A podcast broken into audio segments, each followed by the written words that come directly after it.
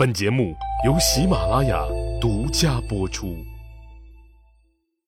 上一集里我说了很多击扎的事儿，这一集里继续给您讲述吴国王位换届的事儿。虞姬了解兄长朱凡的心意，一心一意想早点把国君位置传给四弟击扎。他说：“哥哥战死，为的就是要把王位尽快传给击扎。”于是他也亲自率领军队去攻打越国。打了胜仗以后，却故意的把自己置于险地，后来被越国战俘一刀捅死了。三哥愚昧也不想留恶名，也不肯登基，坚持让位给季札，并说季札访问徐、鲁、郑等诸侯国的时候，各国的君主和大臣没有一个不佩服他的。但是季札照旧是推辞了。最终，愚昧继位，在国君的位置上踏踏实实的做了四年的吴王。第四年，愚昧身患重病，临死的时候，他再次重申了父亲和兄长的遗愿，要季札来接替王位。愚昧和吴国王室心想：这回你季札总可以名正言顺的继位了吧？结果，季札还是推辞了，又一次隐退山林。于是吴国人做出了一个错误的决定，他们拥立了愚昧的儿子公子僚登基，视为吴王僚。季札三番两次推辞国君之位，仿佛这个国君的位置是洪水猛兽一样。可是，在朱凡的儿子公子光的眼里，这个位置可是一个香饽饽。在他看来，父辈四个人约定按长幼顺序依次相传，希望将王位传给季札。既然季札推辞不受，那也应该由他来继承王位才对。毕竟他是爷爷寿梦的嫡长孙，父亲朱凡的嫡长子。所以眼见众人拥立了愚昧的儿子辽当国君，他的心中就不平衡了，起了篡权的心思。一年又一年的，一年比一年心思重，最后索性就写在了脸上了。伍子胥多精啊，他早看出了公子光的心思。别看公子光嘴上不说，内心早已经蠢蠢欲动了。很快，心机城府深不可测的伍子胥就与之形成了公子光夺位联盟。第一步是寻找时机，第二步是寻找刺客。吴王僚继位后的第十二年，抢儿媳妇的楚平王死了，楚国的内部随即动乱。吴王僚瞅准了这个机会，决定在伤口上撒一把盐，狠狠地教训一下楚国。为此，吴王僚将吴国的贤臣能将精锐兵力悉数排除了，打算重挫楚国一次。要说这吴国还真有趁他国办理国丧的时候趁火打劫的老传统。吴国的精锐力量没有辜负吴王僚的期望，一路猛攻，狂轰滥炸，接连攻下了楚国的两座城池。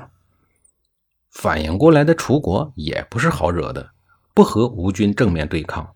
而是派大军死死守住了准备班师回朝的吴军。得打了胜仗的吴军有家不能回，孤悬国外。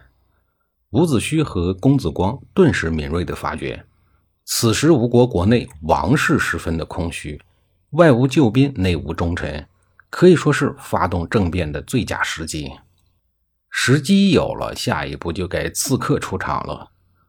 伍子胥这几年来一直专心培养的刺客叫专诸，他是春秋战国时期四大刺客之一，与聂政、豫让和荆轲齐名，刺术相当的精准隐蔽，手段辛辣狠毒。当年伍子胥为了物色这么一个人才，可是没少费心思。他四处的寻访民间，四处的找人推荐，不知道扔了多少中介费。最后总算打听到了一个叫专诸的人，说他是一个了不起的侠客。耳听为虚，眼见为实。既然中间人说他是侠客，伍子胥就想暗地里考察他一番，看看他到底哪儿侠了。这一天，专诸正在街头和一群流氓无赖打架，伍子胥躲在看热闹的人群中，静静地注意着事态的发展。结果他发现瘦小干枯的专诸。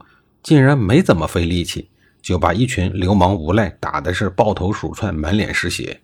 他自己呢，还毫发无损。伍子胥暗暗称奇，颇为动心。当他要和专诸表明来意的时候，却发现专诸的老婆在街中心叉着腰，对他吆三喝六的态度非常的霸道。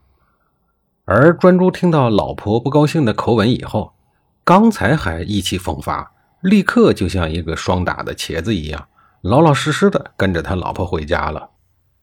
当时伍子胥暗想：堂堂的侠客，面对流氓无赖，有怒万人之气而不惧，可是竟然害怕自己的老婆，这样的人能够堪当大任吗？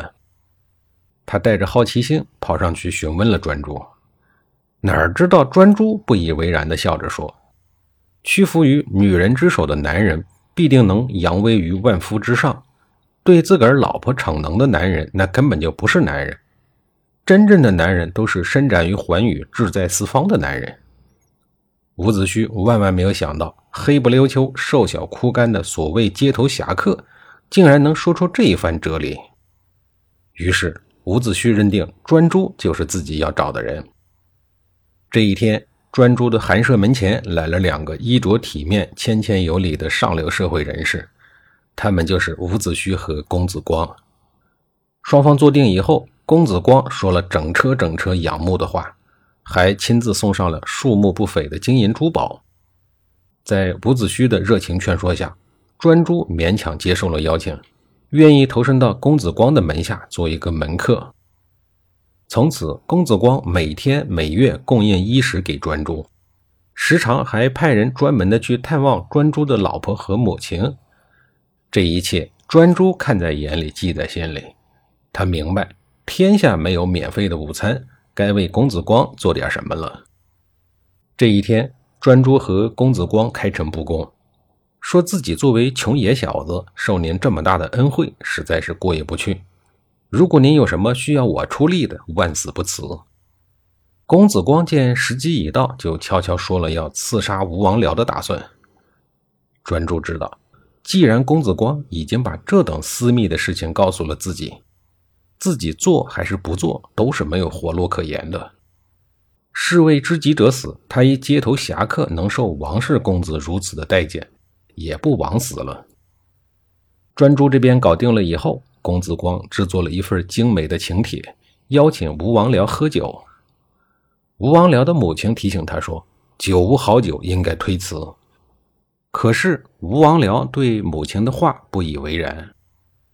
况且在吴王僚的眼中，自己的堂兄弟公子光是一个中看不中用的人，他根本不在意。从王宫到公子光家的门口，排满了卫兵，好不威风。宴席的现场，左右护法戒备森严，对上菜的厨师从停下就开始挨个的搜身安检，毫不严密。那么，如此严密的安保措施能保卫吴王僚的老命吗？下一集里，我再给您详细的讲述。